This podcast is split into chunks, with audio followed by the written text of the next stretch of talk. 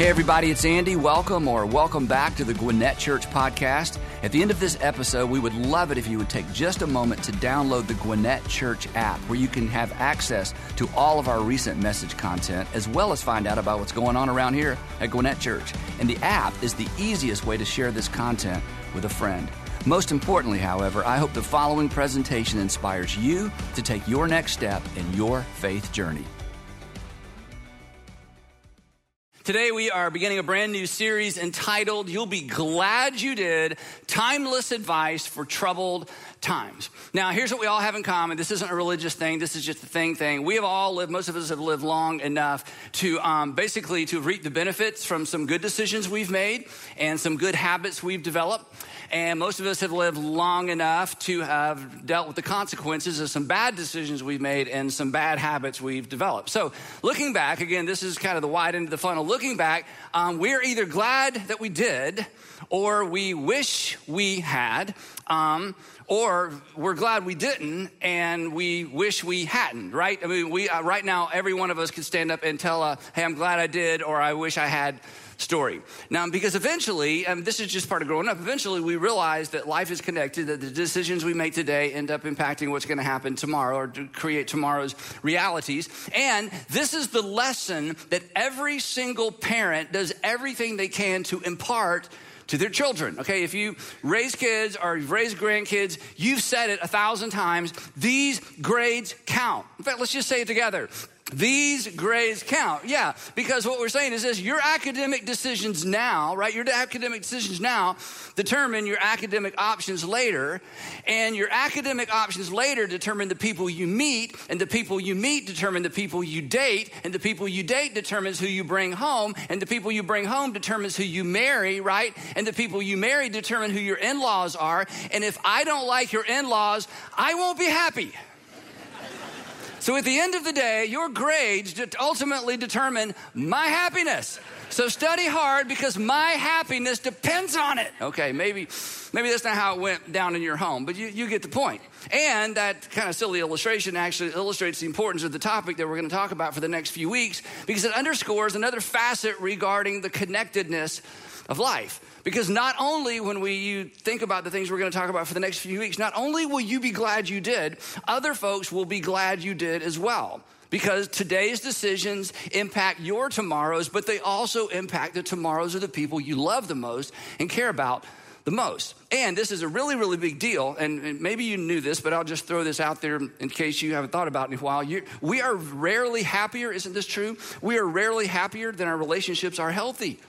So, your decisions now, my decisions now, my decisions in this season of life that have the, the, potential to impact my relationships later, ultimately it comes back to me. So, this is not just about us, but it impacts everybody around us, but ultimately it comes back on us. Your decisions aren't just about you. In fact, again, most of us have lived long enough to know this. In fact, I'm going to say some things in the next few minutes, and you're going to think what I think even when I put a message like this together. I wish I had known this when I was 20, or I wish I would have remembered it when I was 20, or I certainly wish I would have applied this when I was in my 20s. That every, in every season of life, we make decisions that impact and shake the lives of the people around us in the next season of life. So, in this series, here's what I'm going to do. And this is a little bit strange. And if you're uh, like a real, real, um, you know, you're a super church person, just hang with me for a few minutes. If you're not a church person at all, um, you, are going to enjoy the first part of the message anyway. So, here's, here's what we're going to do for the next few weeks. And I really want to encourage you to either be here for the whole series or at least to watch for the whole series. And the next, for the next few weeks, I'm going to give you some unoriginal, I don't claim that I commit with any of this stuff, some unoriginal, um, in some cases, learned it the hard way um, you'll be glad you did advice. It's just advice. These, these are not moral or ethical imperatives. In other words, these aren't rules, okay? We all already know, we're old enough to know the rules, um, the rights and the wrongs, right? In fact, your, your greatest regret was probably connected to a broken rule. Uh, this glad you did advice that we're going to talk about for the next few weeks will ensure that you don't break the rules that have the potential to break you, the potential to break your heart the potential to break the hearts of the people that you love the most. And in week five, we're going to give you some advice that will keep you from going broke. So this is just learned it the hard way, didn't make any of this up, just practical, practical advice. Now, um, the advice that uh, I'm going to give you is like the advice you give other people because all of us, don't we love to give advice when somebody says, Hey, can I get your opinion? You're like, It is free and it's worth as much, okay? We just, we all love to give our opinion. You love to give advice. So the advice that we're going to talk about is just like the advice that you give, okay? It, they're not rules. It sits, this advice kind of sits between the rules. It's not in the, it's not in the realm of right and wrong, ethical, unethical, moral, immoral, or, you know, legal versus illegal. This, this sits between the rules. This sits in the category of wisdom. And wisdom, this is a definition I just made up. You may have a better one. Wisdom is basically insights, like things like, I, you know, I, I understand this as an insight. Insights informed by the knowledge, again, going back to what we said at the beginning, that life is connected, that today shapes tomorrow, that one thing leads to another. So Here's a couple examples of what we're talking about. Here's, here's, some, here's some good advice, okay? Here's some good advice. Don't trade what you want most for what you want in the moment. That's good advice, right? I mean, don't trade what you want most for what you want in the moment. Now, if you're a parent, you're like, I'm gonna write that down, tell my kids, let's, let's, let's Think about your kids later. Let's think about us for a minute, okay? Don't trade what you want most for what you want in the moment. In other words, if you have financial goals, right, you know what you ultimately want most financially, well, then don't do something stupid now financially that's gonna rob you of what you want ultimately want. If you're in school and you have academic goals, goals, then you know what you ultimately want most, don't do anything now that's gonna rob you of what you want most in the future. This has to do with your marriage, relationships, with everything. And here's the point of where we're going for the next few weeks there's nothing illegal about ignoring this. There's nothing immoral about ignoring this. There's nothing unethical about ignoring this, right? It's just, but to ignore this is just a bad idea. To ignore this principle or to ignore this advice is just unwise. Here's, here's another one, okay? This one's a little harder. Fear being wrong, fear being wrong more than you fear admitting you're wrong. Fear being wrong more than you fear admitting you're wrong. None of us like to admit we're wrong, especially when we're talking to our spouse okay? Especially when we're talking to our kids. Or if you're an adult and you're talking to even your parents, it's like, or, or, a friend or somebody at work. Nobody likes to say, oh, yeah, I was completely wrong about that. Now, some categories, it doesn't matter, but a lot of times, you know, we kind of get in a back and forth, and as you're going back and forth, it begins to dawn on you, uh oh I didn't know that. Uh oh, I hadn't thought about that. But now you've dug in your heels, you've kind of made your case. And so nobody wants to admit they're wrong. And so we, we fear looking wrong. And so, you know, we kind of add more and more words to, you know, an argument that never made sense to begin with. But that, that's so ridiculous, right? We should fear being wrong more than we fear admitting we're wrong. And here's, here's maybe the deepest thing I'm going to say all day, okay? So we'll, we'll get this out quick. The great thing the great thing about admitting that you're wrong when you're wrong is you're not wrong anymore. I'm going to go over that again because that's rare. That's very significant. That's deep. Okay, I can see I, I, you just glazed over. It's like, what's he talking about? Yeah, the great thing about admitting you're wrong when you realize you're wrong is you're not wrong anymore. How many of you want to spend the rest of your life wrong about a bunch of stuff? Yeah, that would be no one. So when we realize we've been wrong, we should throw a party because from now on, I'm not going to be wrong about that anymore. But isn't it true? That's not how we work. On the inside, we get defensive rather than making progress, but you can't grow if you resist admitting you're wrong, right? Okay, so that's not the sermon. That's just that's just good advice. I mean, that's just that's just wisdom. So wisdom. The other thing wisdom does, wisdom uh, uh, gives us two gifts, or helps us in two specific capacities. Um, one is wisdom serves as a guide, and we're going to talk a little bit about that. Um, so wisdom serves as a guide. If, if you think about it, the decisions that you make in your life, your decisions are like the steering wheel of your life, right? If you look back and you think about how you got to where you are, you steered your way there for good or for bad, and you steered your way where you are for the most part, I mean, other people impacted it, but for the most part, you steered your way where you are based on your decisions. So, good decisions get us to where we want to go. I mean, duh, right? And wisdom, here's the role of wisdom wisdom fills the decision making gaps when we don't know exactly what to do. We're trying to make a decision, we're trying to decide. And in those moments when we're not exactly sure what we should do, when we ask the question, hmm, what is the wise thing to do? What is the wise thing to do? In other words, when we invite wisdom into the decision making equation, wisdom oftentimes brings instant or ultimate clarity to decision making. In fact, years and years ago, I encouraged some of you, many of you, I've talked about this a couple of times, that when you're making a decision, you should ask the what is the wise thing to do at three different levels. In, in light of my past experience, in light of my current circumstances, in light of my, here's the big one, in light of my future hopes and dreams, in light of my past experience, not your past experience, my past experience, in light of my current circumstances or my current state of mind, and in light of my future hopes and dreams. What is the wise thing for me to do? That decision, I mean, that question oftentimes brings instant clarity to the decision making process because wisdom aids us in making um, decisions. Now, the second thing it does is wisdom allows us or helps us set up guardrails. We've talked about this before as well. Um, you know, the purpose of a guardrail. The guard, purpose of a guardrail is to keep you a safe distance from danger. And we all, we all need financial, um, moral, and certainly relational guardrails. And the reason we need those guardrails is because guardrails protect our mental, our emotional, and our physical safety. And parents, your children need, um, need guardrails as well because your responsibility as a parent, my responsibility as a parent, is to help protect and guard my child's emotional, physical, and mental um, health. So guardrails do that for us. Now, again, kind of stepping back to the advice mode for a minute, here's something I've observed.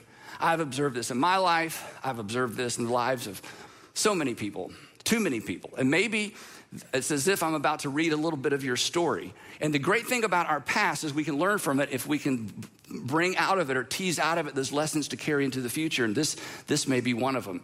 Greatest regrets, we all have regrets, greatest regrets are often preceded by a series of unwise decisions.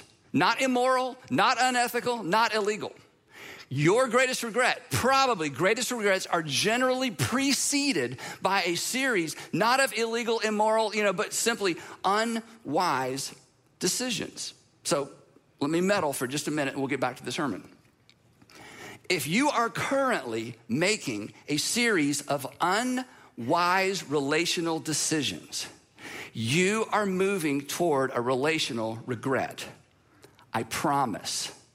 And whereas the unwise decisions have virtually no immediate consequence, the ultimate regret and the circumstances surrounding that regret may follow you the rest of your life.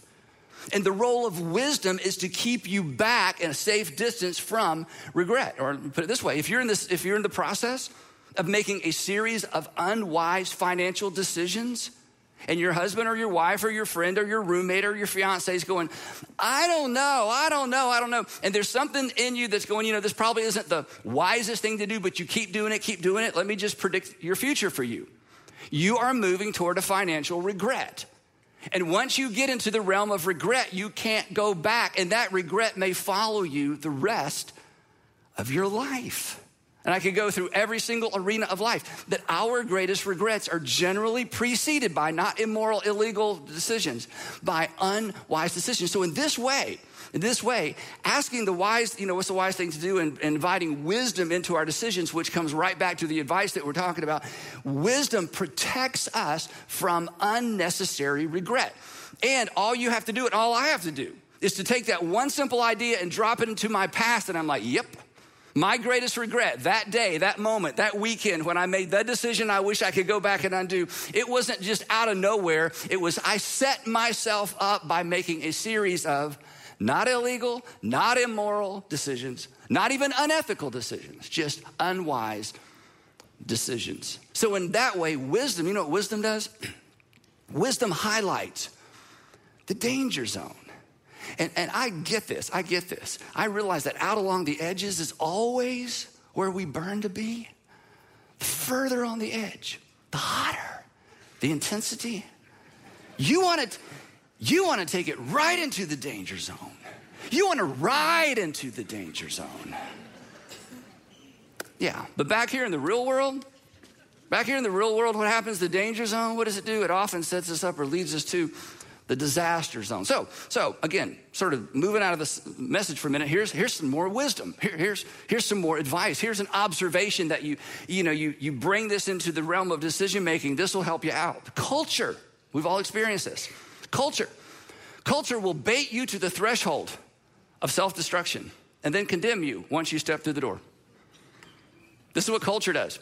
And, there's nobody behind this. There's not a group of people in a room going, How can we just destroy more lives? Nobody's doing that, all right? That's what we think sometimes. It's like, No, they're not. They're not trying to destroy your kids. You know what they're trying to do? They, whoever they are, they're trying to make money. That's all they're trying to do. They're just trying to make money. That's fine. You're, you're the same way. We're all trying to make money. But there's, there are waves and there are threads through our culture that bait us and bait our children and bait our high school students to the threshold of self destruction. It's like, come on, come on, come on, come on, come on. And then the moment we step through the door, culture changes the, the conversation and changes changes the the, uh, the direction of the conversation. And it's like you go, you, you fool, you idiot, you're crazy. You know what? What's wrong with you? This is this is just the nature of life. And wisdom has the power to allow us and empower us and provide for us what we need to avoid all that. In fact, wisdom empowers us to avoid the disaster zone because wisdom keeps us back from the edge of the danger zone. Now, Sandy, that's, that's great. That's all well and good. So, so, so happy we're here today. Give me some things to take away, talk to my kids about, think about. But, but why are we talking about this in church? This is starting to sound like afternoon television, right? I mean, this doesn't sound very, very churchy. And here's why we're talking about this in church, and here's why we're going to talk about it for several weeks. Because Jesus connected, this is so amazing. Jesus connected his invitation to follow, and that's the invitation of Jesus. If this is one of your first times watching or one of your first times with us, that's the invitation of Jesus. He didn't start with believe, he started with follow. And Jesus' invitation to follow him uh, is in, life is care is uh, Jesus' invitation for us to follow him leads us into a life or a lifestyle that's characterized by wisdom. Now, there's a huge implication connected to that. I want to stop and talk about. Then we're going to move on. That's this if you're not a religious person or you're of a different faith tradition or if you used to be a christian and you've you know you've sort of walked away or you had a really bad church experience and we get that if we heard your story we'd be like yep i'd be hesitant too if that had happened to me so if you're not really a person of faith or not a christian or a jesus person here's the good news everything just about everything in this series um, is going to be practical helpful, a takeaway for you, for some of your friends, maybe, maybe your kids, okay? In fact, this, this advice alone was worth the price of admission, okay? I mean, this statement alone, this explains perhaps your past and is gonna help you avoid regret in the future, right?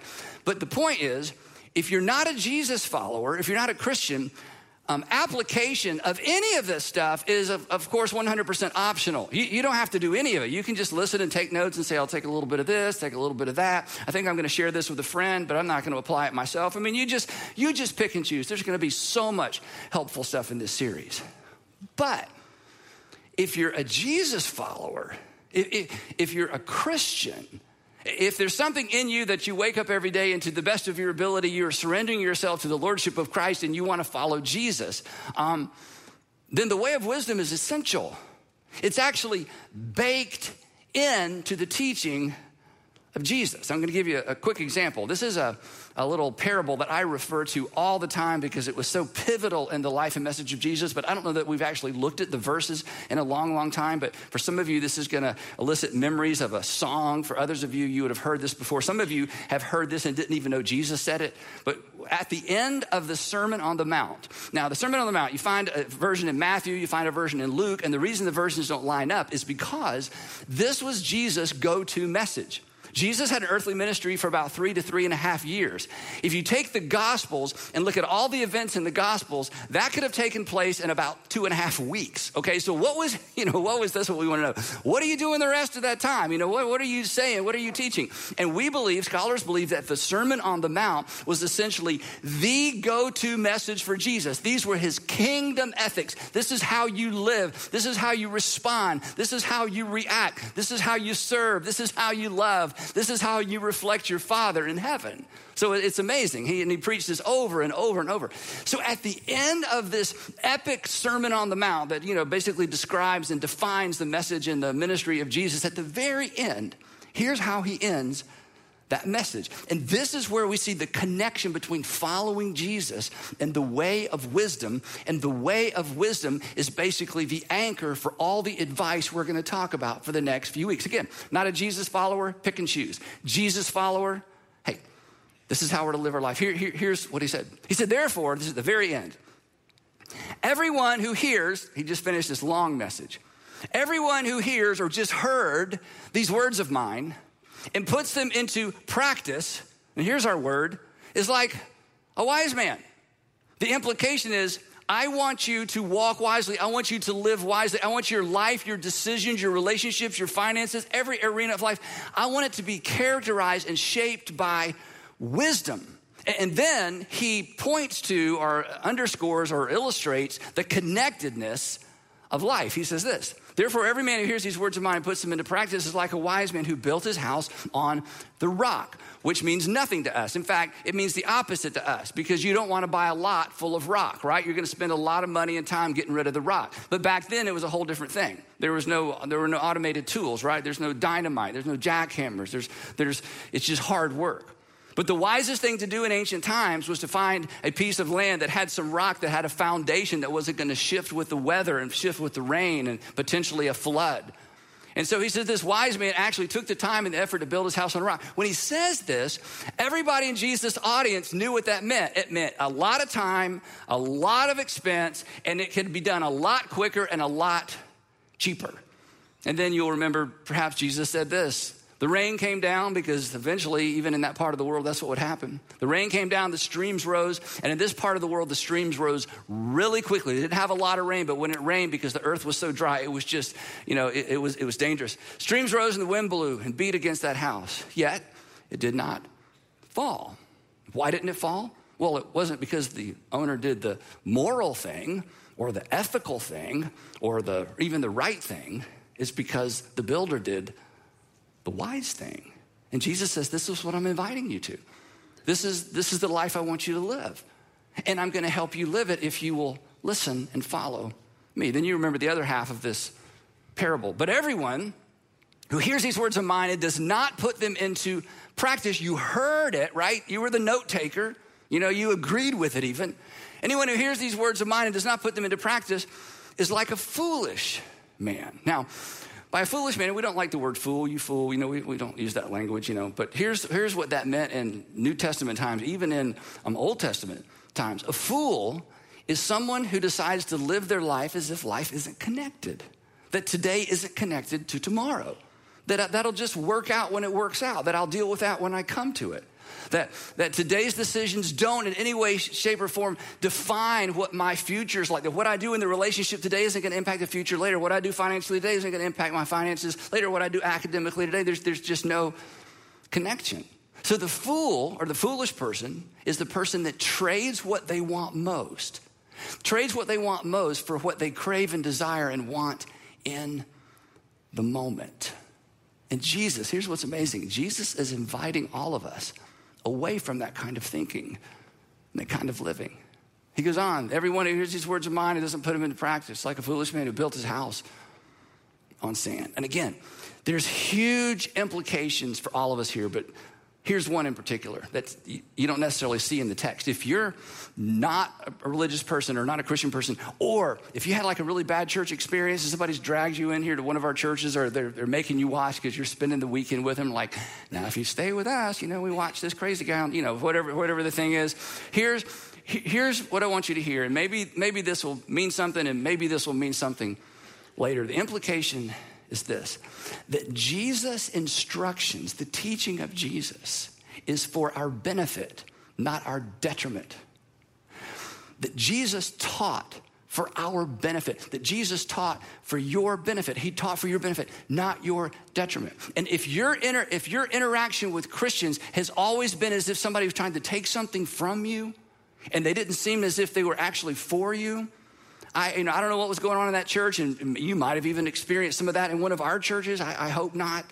But I just want you to know and hear from me, and again, read through the Gospels. When Jesus taught, he was inviting people into a better life. He was not trying to take something from them because Jesus came for them and Jesus came for us. I mean, it's the most famous verse in the whole Bible for God. So love the world that he does, does what you do when you love somebody. He gave something of value, he gave his son. This is why we say, and if you've been around here for a while, hopefully you can quote this by now. I certainly hope so. That following Jesus will make your life better and ultimately make you better at life. It'll make you a better father and a better friend and a better wife and a better mother and a better employer and a better employee. It'll make you better everything. Not immediately, but ultimately and eventually, because that's the nature of wisdom. Wisdom is sowing now so we can reap later. Wisdom is giving up now so I can have later. Wisdom is doing the hard thing now so life may not be so hard later. Wisdom is investing now so there's something to show for it later, whether it's investing in my marriage, investing in my kids,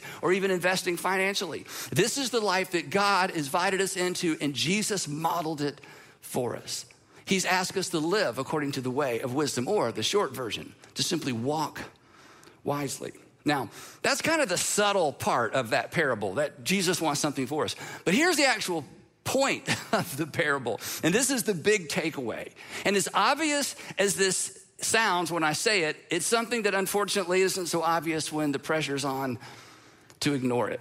The point of the parable that's really almost impossible to miss is this that knowing and doing, knowing and doing are two completely different experiences with two completely different outcomes. That knowing and doing are two completely different experiences with two completely different outcomes. And unfortunately, one is often used as an excuse to ignore the other. In other words, we are quick to defend our refusal to do because we know. Let me illustrate that for you. If you got kids, or if you've ever been a kid, either category. If you've got kids or you've ever been a kid, you had this experience, or you were, and you've maybe been on both sides of this experience. You know, um, honey, um, dad just wants you. I know, I know, I know, I know. I don't need you to tell me. I know, I know, I don't need you to tell me. I know, I know, honey, honey, I've heard that. I know, I know. This happens in our marriages, right? This happens with our kids, happens with our parents, happens with I, I know, I know, I know. Look, look, look. I know. I know, I know, I know. I don't need you to tell me. The assumption being is that knowing is enough. Since I know, I'll do. But that's not true, right? And yet, isn't it true that when we hear something we need to hear, our immediate reaction sometimes is, I know, I know, I know. In other words, you don't need to tell me that, but perhaps they do. In fact, already in our last few minutes together, I've said some things you've heard before that if somebody else said it to you, you would have said, I know, I, I know, I know, I know. But see, knowing and doing are two completely different experiences. And here's what's so amazing, okay? Again, I don't know what your church experience has been. I, I don't know what your interaction with Christians has been like, but let me just tell you uh, about Jesus for a minute. He, his heart's desire, this is why he said what he said. This is why he told this principle, this parable, excuse me. His heart's desire is that we would do and not just hear that we would act on and not just listen to. Because knowing but not doing has the same outcome as not knowing. Knowing without doing, knowing but not doing, it's as if you, it, you might as well not even have known. In fact, it's worse than that. To know and not to do, if I can be unkind, to know and not to do makes a fool out of you, right? Applied wisdom. This is why, this is why Jesus was so amazing. Look up here. This is why God became flesh and dwelt among us. This is why God didn't just send us a letter. This is why God didn't send us more commandments. This is why God didn't send us more law. This is why God didn't send us just a to do list. And if your whole religious experience, regardless of your religion, has been a to do list, I, would just love for you to pause and read through the Gospels and follow Jesus through the Gospels. The reason God became flesh and dwelt among us was to show us what to do so that we would know what to do because it's applied wisdom that makes the difference, not in an effort for Him to take something from us, but because he was for us. Doing is what makes the difference. So I'm going to meddle one more time. Last time this message, I'm going to meddle with you. And again, this is, I mean, I have no authority over any of you. You can do it whatever you want. So this is just me giving you some advice. What, what do you know you need to do, but you just aren't doing it? What do you know you need to do? But you just aren't doing it. In fact, you're watching or you're sitting with someone and they are trying really, really hard not to do this. Because you talked about it on the way today. You talked about it last night. You finally said to them, honey, or, you know, sweetheart, or, you know, buddy, or roommate, you know, I know. Look, look, look. Don't bring that up again. I know. And they're thinking, well, why don't you do it? So let me just say one more time what, what do you know you need to do? You just aren't doing it. Let me, let me tell you why this is an important question. Because until you do it, you are living as if life is disconnected, and you know better than that. You've advised better than that. You know what you would tell a friend who is in your circumstances. You know what you would tell a child or a grandchild in your circumstances. You know better. And here's the urgency of the gospel, and here's the urgency of Jesus. Read the gospel. He's like, The reason I came to earth to live among you is because I want you to apply and I want you to do because I love you. Knowing without doing doesn't make any difference, it makes a fool out of you. And if you know what you need to do and you refuse to do it, it's are Jesus' words, not mine. You're like a foolish man who built his house on the sand, knowing that down the road, this may be a disaster, regret. So, what do you need to stop doing? You just haven't stopped yet. What, what do you need to start doing? You know you need to start doing it. You just haven't done it. What, what's the relationship you know you need to end and you just haven't ended it? What, what's the relationship you know you need to reconcile or try to reconcile? And you just haven't even tried. You, you know you got to start with a text or a letter or an email, or you just need to show up or you need a coffee. You, you know, you know, you know. And every once in a while, somebody who loves you says, honey, hey, buddy. And you're like, ah, I know. Come on, come on. Just let's just nobody knows what you're thinking but me. So it's just me and you. What do you know you need to do? But you just haven't done it. God who loves you, the Savior who died for you, says, Come on, do it. Well, what is it you need to start? And you just, what, is it? So I want to give you some advice, okay? Just advice. Remember advice, not moral, immoral, ethical. It's just, it's just advice. It sits right there in the realm of wisdom. I'll give you some advice. Whatever it is you know you need to do and just haven't done it, do it today. You'll be glad you did because you wish you already had. It's that simple. And this is why. This is the, this is we're to wrap up. This is why Jesus' invitation, this is so powerful. This is why Jesus' invitation didn't end with learn from me. He said I want you to follow me. And if you will follow me, if you will apply the wisdom I give you, if you'll apply the teaching I give you, if you'll embrace my upside down ethic where you go to the back of the line and you put people ahead of you, if you will apply what I've invited you to apply, if you will live out the wisdom that I've left for you, then here's the promise. I will help you build a house, I will help you build a life that can endure. I will help you lay a foundation that can endure the difficulties of adulthood and the cultural norms and the cultural exceptions and the things that come your way you don't even know are coming.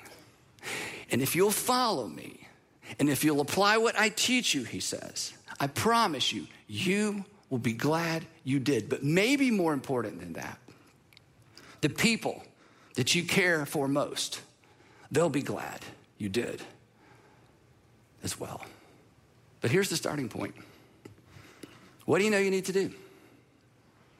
And you just haven't done it. Just do it. You'll be glad you did. And we'll pick it up right there next time in part two of You'll Be Glad. You'll be glad you did. Timeless advice for troubled times. Heavenly Father, easier to talk about than to do.